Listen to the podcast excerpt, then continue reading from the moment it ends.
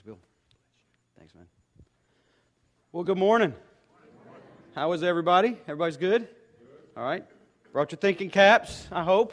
So we're going to wade out into the deep water this morning, all right? So uh, uh, we don't always get to do that. Uh, some sermons challenge us a little more than others do. As I was reflecting on what I wanted to share with you this morning, um, and then when I started reading through it a little bit uh, during the week, uh, I became very aware that we were asking, I was asking you uh, to join me this morning in, in wading out into the deep water a little bit. So, hope you have some paper. You're ready to take a little notes. Uh, and we're going to have a good time this morning as we gather around the book of Galatians, uh, chapter 2, uh, looking at verses 15 through 21. And I'll invite you to go ahead and turn there if you would. Uh, that way you'll have it available to you. Uh, we're going to read that here in a little while. Uh, not quite yet, but we'll get there here in just a couple of minutes. Galatians chapter 2, verses 15 through 21. By way of introduction, I want to share a story with you. It was considered one of the most audacious artistic achievements of its time. It took six years of excruciatingly detailed planning, numerous trips to New York City, the involvement of numerous friends and colleagues to pull off what he wanted to do. He almost decided not to do it, and at the very last moment, he got some fresh encouragement and decided to go forward with the act. And on August the 7th, 1974, after a final evening of planning and setting everything up, at 7 o'clock in the morning, Philippe Petit from France stepped out onto a six inch cable between the two World Trade Center towers and proceeded to, in the words of one of the police officers who was there, who described it, dance on a high wire not once, but eight times traversing between the towers uh, over the course of about 40 minutes. One of the police officers there described it this way. He said, I observed the tightrope dancer because you couldn't really call him a walker, approximately halfway between the two towers. And upon seeing us, he started to smile and laugh, and he started going into a dancing routine on the high wire. And when he got to the building, We asked him to get off the high wire, but instead, he turned around and ran back to the midway point on the wire and continued to do it again and again. He was bouncing up and down. His feet actually left the wire. And then he would resettle back on the wire again. And in incredible understatement, unbelievable, really, everybody was spellbound in the watching of it. The question I have as I look at that story, it's a phenomenal story. It's been documented. There's all kinds of footage you can see on it. It's one of the most uh, incredible stories of the last probably 50 years or so, the, the, the, the feat that this man did on the high wire there between the two World Trade Centers. The question I have is when did faith begin for him? All right, that's the question I really want us to kind of think about and kind of keep in the back of our minds this morning, just kind of use this as an illustration as we go. When did faith begin? Did it begin when he started planning six years out from going out onto the wire? Or when the wire was strung across the expanse? And some of us may wonder how he got it across, and this may make the, defeat even more astounding. It was shot across by bow and arrow um, they simply shot it across, and then somebody on the other side hooked it. Um, and it, so it was a very instantaneous thing. It wasn't pre planned, it just shot it across, hooked it, and he started walking across. Is that when it started? When it, when it went across? Or maybe when he got dressed for the occasion? Or was it when he hefted the 55 pound balance bar and then began to actually walk on the wire? And was it when he maybe took the first step out on the wire some 1,370 feet above the ground. Is that when faith started? And that's what I want us to kind of think about this morning. What is faith? When did faith express itself? When did, at what point did he have faith that he would be able to achieve what he wanted to do? Because he certainly had no, I mean, he certainly was clearly convicted that he could do it, or he never would have set foot out there to start to do it. But at what point does faith come into play? And in what did he have faith? Did he have faith in himself? Did he have faith in his co conspirators? Um, did he have faith in the wire? Where was his faith placed? We want to talk about faith this morning. That's the topic before us, and you may think, well, that's a pretty simple topic. How are we going to get into the deep water on this one? And I think you'll see that we can, we can do that. Uh, we'll manage to pull that off pretty well. Uh, so I invite you to join me as we study this together. As George Michael saying back in 1987, said, You got to have faith. And that's true, brothers and sisters, we do. You have to have faith. You but without faith, no man can see God. The scriptures tell us that. They're very clear on that. Without faith, no one can see God. And most, if not all people, live their lives with faith in something. We have faith in something. Some of us, it's our jobs. Some of us, it's our morality. Some of us, it's our families. Some of us, it's our husbands, our wives, our children. Some of it's our church. There are all kinds of things in which we place our faith. And I would submit to you that every one of those things I just listed is faith wrongly placed because that is not the faith that will get us to where we want to be. What role does faith play in our lives as believers? What has it done for us? What is it doing for us? What will it do for us as we look even into the future with regard to faith? And how should we think about faith and the function that it plays in our lives and in the role that it has in our lives as members of the human race? And this kind of brings us to our text this morning, Galatians chapter 2. Um, if you go back into the earlier verses, and we will not have time to do this this morning, you will discover that Peter and Paul are having a confrontation. And it's a very public confrontation. Paul has confronted Peter publicly um, regarding something that, Paul, that Peter has done that Paul thinks actually puts the very gospel at stake. And because of that, Paul, if I get these names mixed up, forgive me for that. It's not my fault. They both start with P. All right? But uh, so forgive me for that if I get them mixed up. But uh, you will see in the story that, that that's what's happening. They have this very public confrontation. And what we have here in verses 15 through 21 is really a continuation of that story. It's almost a summary of that story. So when Paul's talking about we here, that's the we he has in view, is Peter and Paul. He, those are the we that he kind of has in view here. Um, and Paul, being the master rhetorician that he is, begins to build an argument that will then propel him into really the rest of the book of Galatians. Um, and we will obviously not have time to do all of that this morning. I took about a year uh, to preach through Galatians uh, back when I was in Germany a couple of years ago. So um, we obviously will not have time to do that today. Um, so we're going to look here at just a very small section of the passage. And so, with that little bit of an introduction, let's let's stand together as we read from the book of Galatians, chapter 2, verses 15 through 21. I like to stand as we read scripture, so let's stand if you would join me. And Paul writes, he says, We ourselves are Jews by birth and not Gentile sinners. Yet we know that a person is not justified by works of the law, but through faith in Jesus Christ. So we also have believed in Christ Jesus in order to be justified by faith in Christ and not by works of the law. Because by works of the law, no one will be justified. But if in our endeavor to be justified in Christ, we too were found to be sinners, is Christ then a servant of sin? Certainly not. For if I rebuild what I tore down, I prove myself to be a transgressor. For through the law I died to the law, so that I might live to God. I have been crucified with Christ. It is no longer I who live, but Christ who lives in me. And the life I now live in the flesh, I live by faith in the Son of God who loved me and gave himself for me.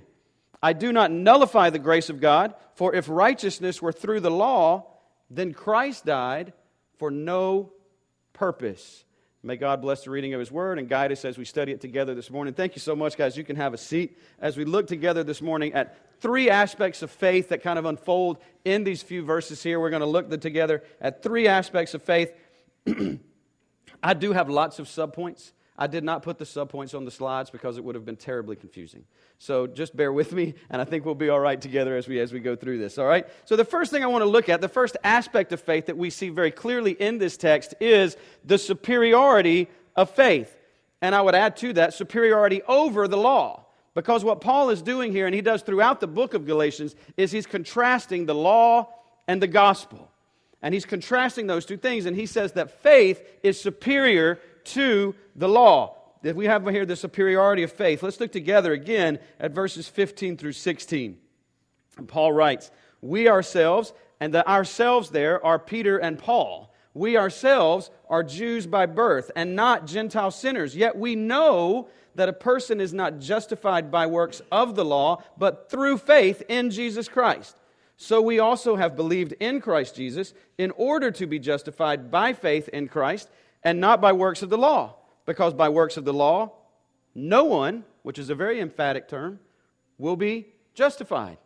No one will be justified by works of the law. And so, the first thing we have to do is unpack a word, and that word is justification. All right, we have to deal with that because it's here in the text. And because it's in the text, we have to deal with it. And as, because we are in the 21st century and sometime divorced from the first century, um, we want to make sure that we mean the same thing that they meant when they, when they use the word justified. Because, quite honestly, we have gotten this word really confused um, in our culture today to some degree. So, let's talk about justification. What is it? Um, and I want to quickly give you four points. Um, these will be subpoints under the first point for the slide, guys, up top. So, we're not ready for the second, second one yet. But um, four, four things that, um, that, he, that we see here when we're talking about this idea of justification. Because I want to suggest to you, brothers and sisters, this is a glorious word. And I think sometimes we encounter it and we just kind of keep on going instead of stopping and really meditating and pondering the incredible thing that God has done for us in Christ by justifying us. So I think it's worth our time to stop and look at that a little bit. So the first thing I want to say about justification is it is an instantaneous act of God on our behalf, on the behalf of new believers. It is a declaration concerning the one who has now followed Christ in repentance and in belief. It's something that God simply says now about us that He didn't say about us before. Before we were not justified, and in a moment, just like that, we suddenly stand justified by declaration of God in the presence of God, and we are declared righteous based on nothing that we've done in ourselves. That is an incredible, glorious thought, brothers and sisters. In itself, we could stop there, but we won't. But we could stop there and we could ponder that for a while. But what does it mean? What is exactly is declared concerning the person? Which brings us to the second thing I want to say about justification. The first thing that is declared concerning this new person, this new follower of Christ, is, and let this sink in, full forgiveness of sins. Full forgiveness of sins. Past sins, wiped away. Present sins, wiped away. Future sins dealt with in Christ. We now, brothers and sisters, because of God's justification of us, we right now, in this moment, stand before God righteous. Not because of anything in us, but because solely of what Christ has done on our behalf. And God, in justification, applies that to us and basically clears our account. Third thing, he declares us righteous on the basis of Christ, which I just talked about. His righteousness is imparted to us. This is why the sinless life of Christ is so critical. Because without the sinless life of Christ, if Christ had only come and then immediately died and then went back to heaven, there would be no righteousness to impart. All right? But we, had to have that sinless life. And so he lived 30 years or so, and he lived a perfectly sinless life. And that sinlessness is what is granted to us. He he essentially earned that on our behalf, if I can put it that way. So that's what we now have. We stand. That's an incredible thought that you and I, brothers and sisters in Christ, now stand fully and completely righteous in the presence of a holy God on the basis of Christ's righteousness. And the fourth thing, and this is what brings us back to faith, it is God's response to faith. We have faith, God responds to that faith by imparting to us justification. All right, so it's God's response to faith. There is an order of events here. It's not just random acts on the part of God, all right? There is an order of things. Things happen in a very orderly way. You'll notice this in Paul, and this is just by way of just an instruction on how to read Paul from time to time. The little tiny words matter a lot in Paul. Don't just gloss the little tiny words and go to the big words like Jesus and church and Christ and husband, wife. Look at all those little tiny connectors because those little tiny connectors are hugely important when you read Paul. All right, so let's go back to that because what he says is that this is God's response to faith. He says, We know that a person is not justified by works of the law, but through faith. Faith is what accomplishes justification on our part. I told you we're going out into the deep water a little bit, all right? So bear with me. We'll, we'll get through this together, all right? So to sum it all up, if I was going to give you just a, a, a quick definition, if someone were to walk up to you on the street this afternoon and say, they won't do this, but, you know, if they were, you know, what does justification mean? Here's your quick definition, all right? You won't be able to write this down, it's too long. But, uh, but here's your quick definition as to what you could say. Justification is God's instantaneous response to believing faith in which He declares all of my sins past, present, and future, forgiven, and in which he imparts Christ's righteousness to me, so that when I stand before God, I stand as one fully forgiven and perfectly righteous. That's awesome. That's truly awesome. That that is what's true of us as believers in Christ right now and this very moment. And you may say, "Well, I don't feel terribly righteous." I don't either. And that's okay. We just lay claim to it because God says that's what's true of us in Christ. That's what's true of us in Christ. But why does any of that matter? Right? This just sounds terribly complicated. Can't we just, you know, sing kumbaya and move on with the day? Um, no, because this is really that important. You know, why, why does this matter? And I, I would suggest to you that it matters because this is what almost every religious group out there is trying to attain. They're all trying to attain Justification. They're trying to stand right standing before God in some way. All right? They're all trying to do that. Muslims are trying to do that. Mormons are trying to do that. Jews are trying to do that. Christians are trying to do that. And Paul here basically is just looking at the Jews and the Gentiles in this whole equation, but we could expand that out even more if we wanted to. But he says it matters because this is what you're trying to get to, and there's only one way you can get there.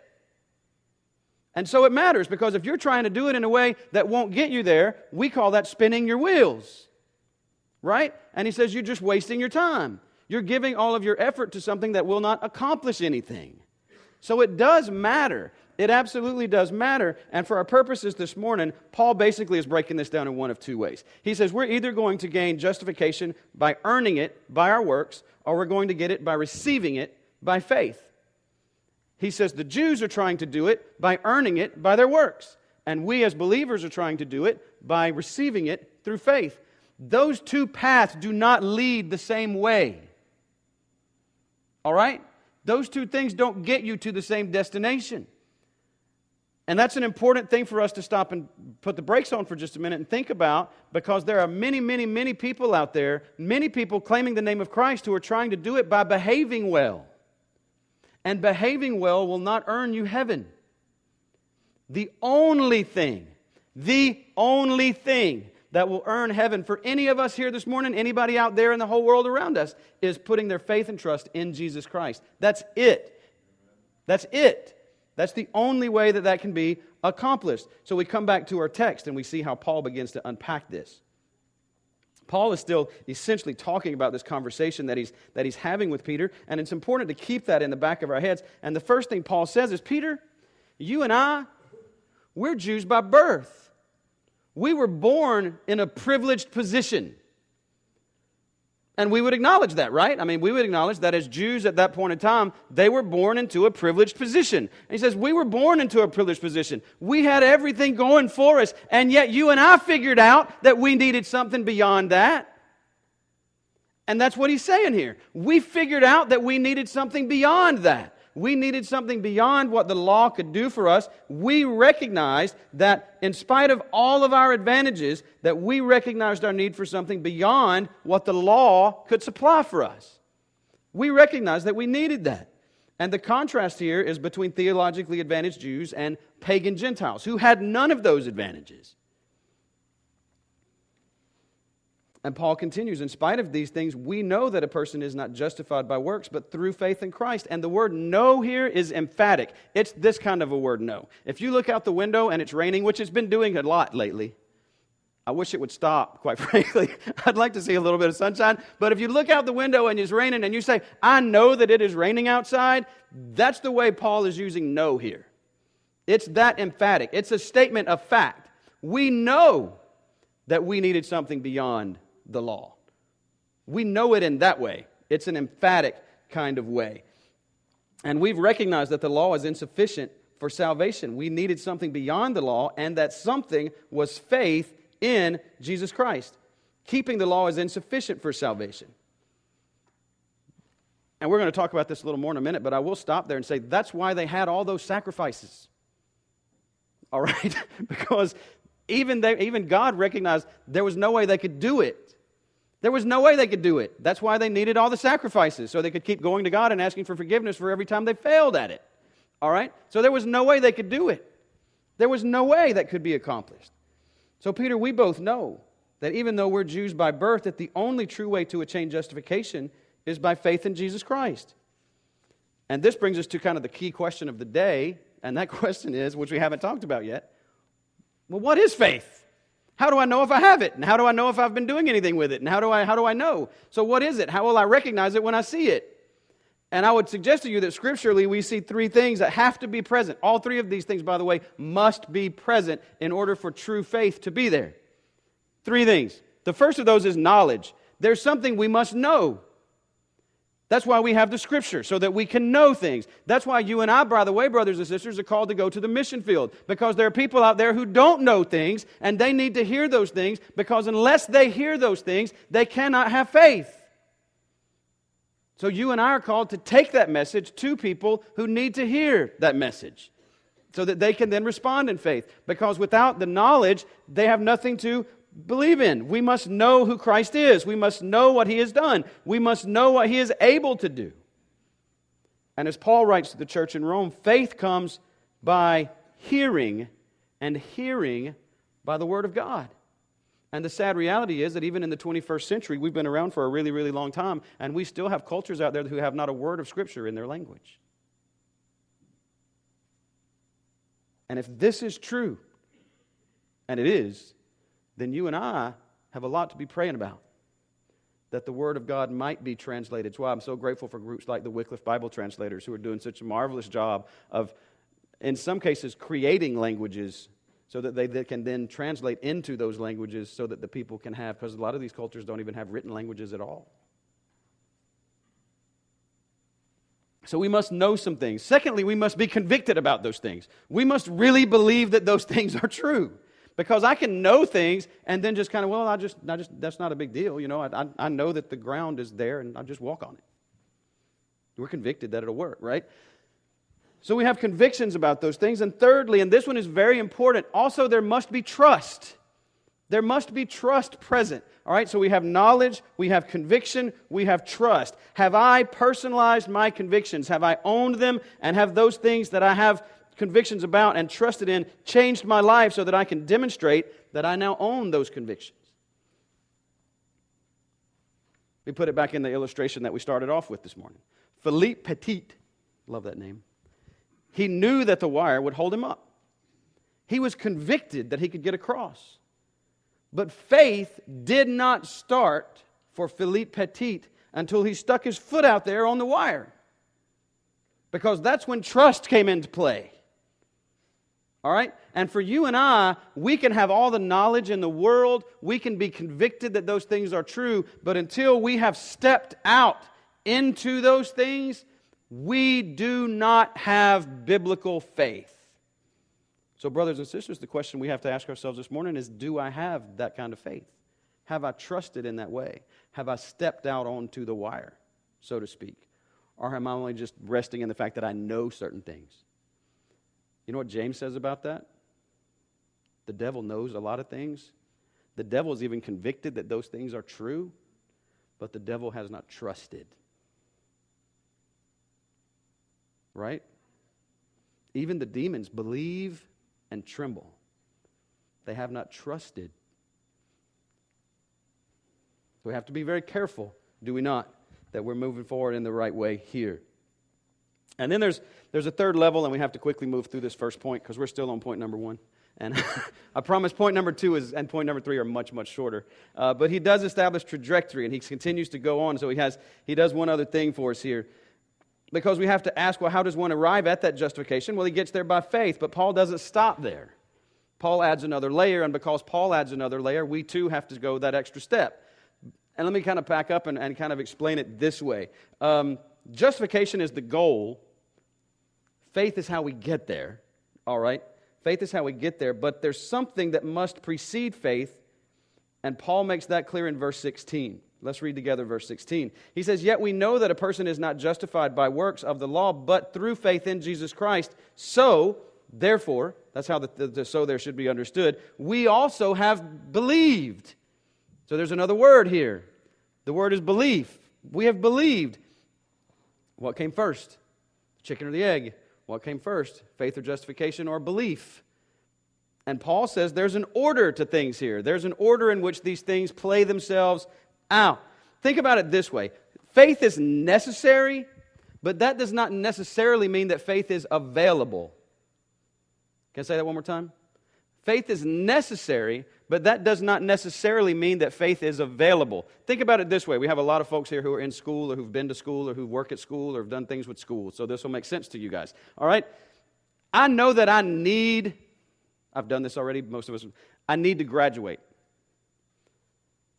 But that does not necessarily mean the grades are available to achieve that end. Right? Some of us say amen. All right? Some of us are still trying to achieve those grades that we need. That's what I'm talking about. You know, graduation is what we need, but the grades may not be available. Just faith is what we need, but that the justification is what we need, but the faith may not be available for us to do that. How does that come about? It comes about by belief. That's what Paul says here. Jesus talks about this with Nicodemus. Uh, he goes into a very lengthy conversation in the third chapter of the Gospel of John. Nicodemus comes, you know, this to kind of give you some background, he comes with a very anemic question, if you go back to John chapter 3, and Jesus picks up on what's really going on in the life of Nicodemus, answers a question that Nicodemus didn't ask.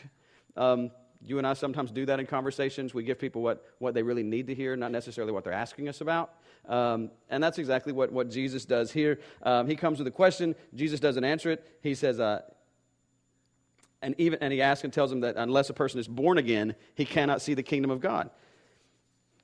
Jesus is not commanding us to be born again all right, in this text. This is not a command verse. He's not saying, you know, you go and get yourself born again. It's very clear because Nicodemus, very clear Nicodemus understands that because Nicodemus is like, how am I supposed to do that? And the, the clear answer to that is, you cannot do that.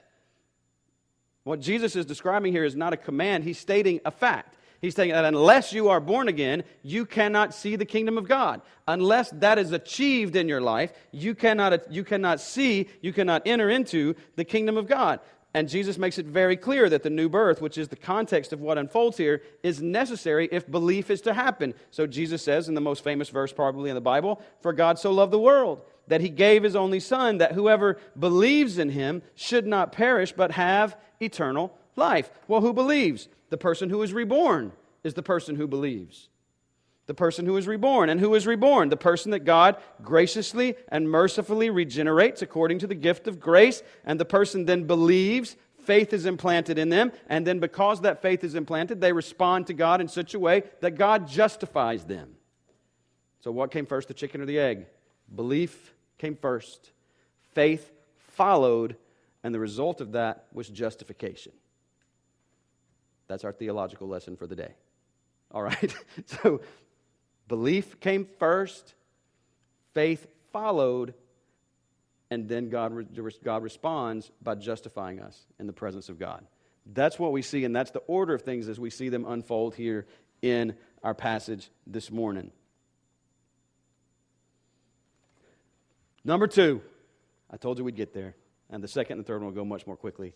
Number two, he talks about the function of the law. The function of the law in verses 17 through 19. Because he talked about faith, and now Paul recognizes that he could have gotten himself in a little bit of a conundrum, and so he wants to talk about the law. Because our response could be well, if, if faith is all that matters, then I don't really need to behave. And so that's what Paul addresses here. Paul would say, absolutely not. So let's look at verses 17 through 19 quickly. But if our endeavor to be justified in Christ, we too were found to be sinners, is Christ then a servant of sin? Certainly not. For if I rebuild what I tore down, I prove myself to be a transgressor. For through the law I died to the law so that I might live to God. And like we've already acknowledged here, Paul finds himself perhaps in a little bit of a pickle I don't think Paul sees it that way, but he goes ahead and acknowledges what he senses could come about on the part of the Galatians. And that is, um, In a world where morality is front and center, how do you present a gospel like the one that Paul is presenting? If morality is really all that important, and in this culture it was hugely important, then how do you present a gospel like what Paul is doing? Because Paul is saying the gospel is superior to obedience to the law. Well, so if that's true, then naturally, being natural human beings, we would then say, well, then I must not need to follow the law at all because God's already done it for me. All my sins, past, present, and future, forgiven. Let's just eat, drink, and be happy, and we'll have a good time. And Paul says, absolutely not. Absolutely not. We do have to understand the function of the law. Um, Paul reasons here. He says, It is those very things that caused me to recognize my need for Christ in the first place. It's because I rightly understood the law that I saw my need for God. Which brings us to the question well, what is the function of the law? I'm going to talk about this very quickly because our heads are probably about to blow up now. So um, I'm going to do this pretty quickly for us. The function of the law, and I've already hinted at this just a minute ago, the function of the law is not to give me a moral standard to live by. It does that, but that's not what it's there for. You say, well, what is it there for? The purpose of the law is to help me understand my utter helplessness and my utter need for God.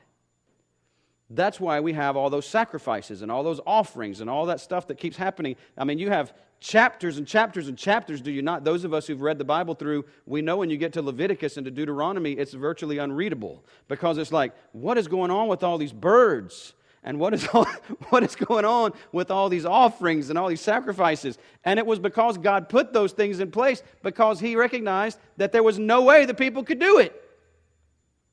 There was no way. So the function of the law was to show me my helplessness before God. And that was very evident for the Jew because they kept going to the temple and kept making sacrifices. All the time they were making sacrifices. All the time they were making offerings. And every time they're doing it, go, Well, I messed up again. Well, I messed up again. Well, I messed up again. And I keep messing up. Why do I keep messing up? What's going to happen? How can I get past that? Because clearly I can't keep the law. The whole function of it was to show me that that was absolutely true. I can't keep it. I need someone who can keep it for me. And that's what Christ did. And the law makes us aware of that. And so we respond to the law and we respect the law in that way. He says the law kills us in order that we might live to God. The purpose of the law is to get my eyes off of me and to move them on to God. That's how we should rightly understand the law as we have it unfolding there in the Old Testament. If God gave the law, like we've already talked about, and I thought that I could really keep the law, then why make all those provisions for all those offerings and all those sacrifices? Remember that the law came from God, so He's the one who made all those provisions for all those sacrifices and all those offerings. Because He realized there was no way people could do it. And Paul is essentially saying here the purpose of the law is to point me to my overwhelming need for Christ. And that's where the Pharisees had so messed it up. Because they just kept adding layer and layer and layer and layer onto the law as if to say, you know, we just need to live better. We need to live better. We need to be better. We need to do better. And Jesus is saying all the time, no, you need to surrender and follow me. Which brings us to the third point we have this morning and when we will close.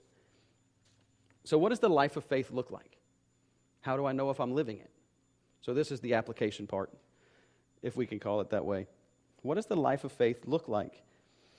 And we see in verses 20 and 21 um, four clear markers of that. Let's read these verses together and we'll move through this quickly. He says, I've been crucified with Christ. It's no longer I who live, but Christ who lives in me. And the life I now live in the flesh, I live by faith in the Son of God who loved me and gave himself up for me. I do not nullify the grace of God, for if righteousness were through the law, then Christ died for no purpose. So, what does the life of faith look like contrasted with the life of adherence to the law? And like I said, this is kind of the application part today. So I want to really give you four things before we close. How do I know if I'm living this way? How do I know if I'm if I'm bearing this out in my life? And Paul lays out for us four things. The first thing is the most difficult death. Death. Have we died to self and lived to God? Have we, have we died? The very first thing Paul says is, I have been crucified with Christ. Crucifixion is one of those things we kind of lose sight of it in the 21st century, and I'm not going to go into detail on it right now, but, but any first century Jew who heard, or, or pagan Gentile for that matter, who, who heard the word crucifixion would understand that meant death. That's what was in view Because nobody got crucified that did not die. Ever. They were very professional at what they did. All right? They knew that when a person was up there, at the point that person died, they knew that that person was dead. So this is an invitation. Paul says the very first thing we have to do if we're going to live the life of faith is we have to die. Dietrich Bonhoeffer, writing in his book, The Cost of Discipleship, writes that when Christ calls a man, he bids him come and die. And that's exactly right. That is what Christ has called us to do. Um, but death means giving up control, death means giving up ownership, death means giving up leadership, it means total surrender. It's the ultimate picture of trust, is it not? How do we come to faith in Christ? We die. Well, if I die, that means I have to give up something. And I may not feel good about that. And that's when Jesus says, Trust me. And to what degree do we do that? And so Paul writes elsewhere in Romans chapter 6, verses 5 through 7. He says, we, we know that our old self was crucified with him in order that the body of sin might be brought to nothing, so that, when we would no, so that we would no longer be enslaved to sin. For one who has died has been set free from sin. Now, if we have died with Christ, we believe that we will also live with him. Have you died? We sing, I surrender all. That's what's in view. Have we given up complete control of our lives so that God might lead us and take us wherever He might choose to do? That's difficult. That's very difficult. The second thing he says here, after he says that we have to die, he says we also have to love. Um, we love. We love. The second marker we see here is that for if Christ is alive in us, then his life is expressed in us. And Paul writes that his life, the life of Christ, was marked by sacrificial love. And so that will also be present in us. Jesus commands his disciples, This is my commandment that you love one another as I have loved you. In, in John chapter 15, verse 12. And Paul echoes that very similarly when he writes in Romans chapter 12, verse 10 Love one another with brotherly affection, outdo one another in showing love. I love that verse. Outdo one another in showing love. And thirdly, giving. We die, we love, giving. The love Christ had for us is expressed in giving, and the same should be evident in our lives. So, as believers, we seek to, to outdo each other in this regard, you know, to, to, to give, to give, to give. Ephesians chapter 5, verse 2 walk in love as Christ loved us and gave himself up for us, a fragrant offering and a sacrifice to God. Ephesians 5, 25. Husbands, love your wives as Christ loved the church and gave himself up for her. And fourthly and finally, in grace. In grace. We die, we, we love, we give, we live a life of grace. We're called to live out of the abundance of the grace of God. That's what we're called to do. And sh- that He has showered on us by making us believers in Christ. That grace should motivate us. That grace should sustain us. That grace should move us to die and to love and to give. Not the burden of the law, but the incredible graciousness of Christ on behalf of us as sinners. I'll close with an illustration, and then we'll. Hey, not too bad. In 2006, I had the chance to go to Ireland, and if you've ever been, if you've not had a chance to go to Ireland, I highly recommend it. It's one of the most incredible vacations I've ever taken. It was a, a highlight of my life was the opportunity I had to go there. And um, if you ever make the trip to Ireland, it's definitely worth the side trip to go up to the cliffs of Moher. Um, the cliffs of Moher are, are amazing. They just tower above the sea uh, down below. It's right there on the coast. Um, and because it's Europe and they're not nearly as concerned with safety regulations as we in America tend to be, you can walk right out to the very edge. You know, there's no fence, there's no nothing there. You can just go right out to the very edge of this thing. And, and at their highest point, they're about 700 feet above the water down below. Um, I will confess that I am a scaredy cat at heart, and I laid down on my belly about four feet from the edge and crawled out to the edge and looked over the side, and that was the way that I got out there because I'm like, there's no way I'm walking out there to the edge of that. And, um, you know, but it's amazing. I mean, you have these incredible cliffs that there, and, and if I was there with you this morning, and we were standing there, and I began, you know, we're looking out there, and we're standing there, and we, we hear the crashing of the water, and you see the, the swirl of the birds uh, down below, because they're actually below where you are, up there on the, uh, on the cliff. And I looked at you and I said, You know, there's a man at the bottom. And we started talking about the man at the bottom, so that you became convicted that he was really there. And I began to tell you all about this man at the bottom, so that you had real knowledge of him and you became convicted that he was there. And I said, You know what? If you'll jump off, he'll catch you. And at this point, you have real knowledge about the man, and you really believe he's down there because I've, I've told it in such a way. I mean, it's far. You can't really see him down there, but, you know, but you really believe he's down there. And, and I tell you, you know, not only can he catch you, he, he wants to. He's in the perfect position to catch you down there. And if you'll just jump off, he'll catch you. It's a very difficult illustration because I don't want us to think about in terms of the leap of faith because I don't believe that faith is that. I believe faith is actually based on knowledge and trust and conviction. It's not just a leap into nothing. But at the same time, I think this illustration works because what we're called to do is jump. You know, and we're called to jump into the arms of someone that we can't physically see, but we know he's there. And we're convicted that he's real. And we trust. And that trust takes place in the moment that we jump. And when we jump, we will die. Either because, either because I was wrong and there's really nobody down there, or, or because life just fundamentally changed because you took a leap off a cliff and were caught by a man at the bottom. And that changes things. I work at Red Ventures in Fort Mill. And uh, the CEO of our company, some of you remember a couple of years ago when the plane went down in the Hudson um, and all the people on the plane survived. My CEO was on that plane.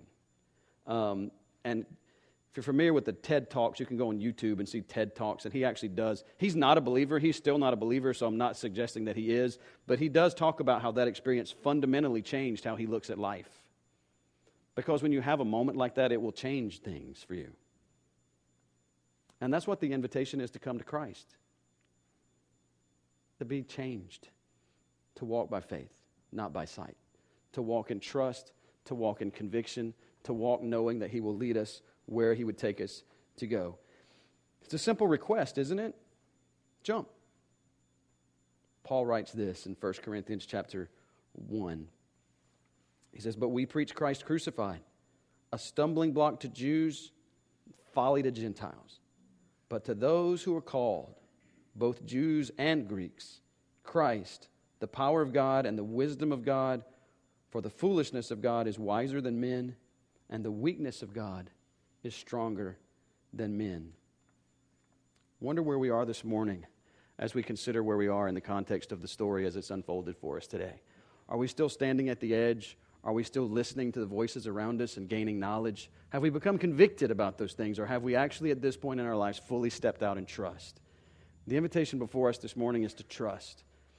Because unless that trust element is there, then we truly don't have faith in the way that the Bible describes it. And what God calls us to is a life of faith.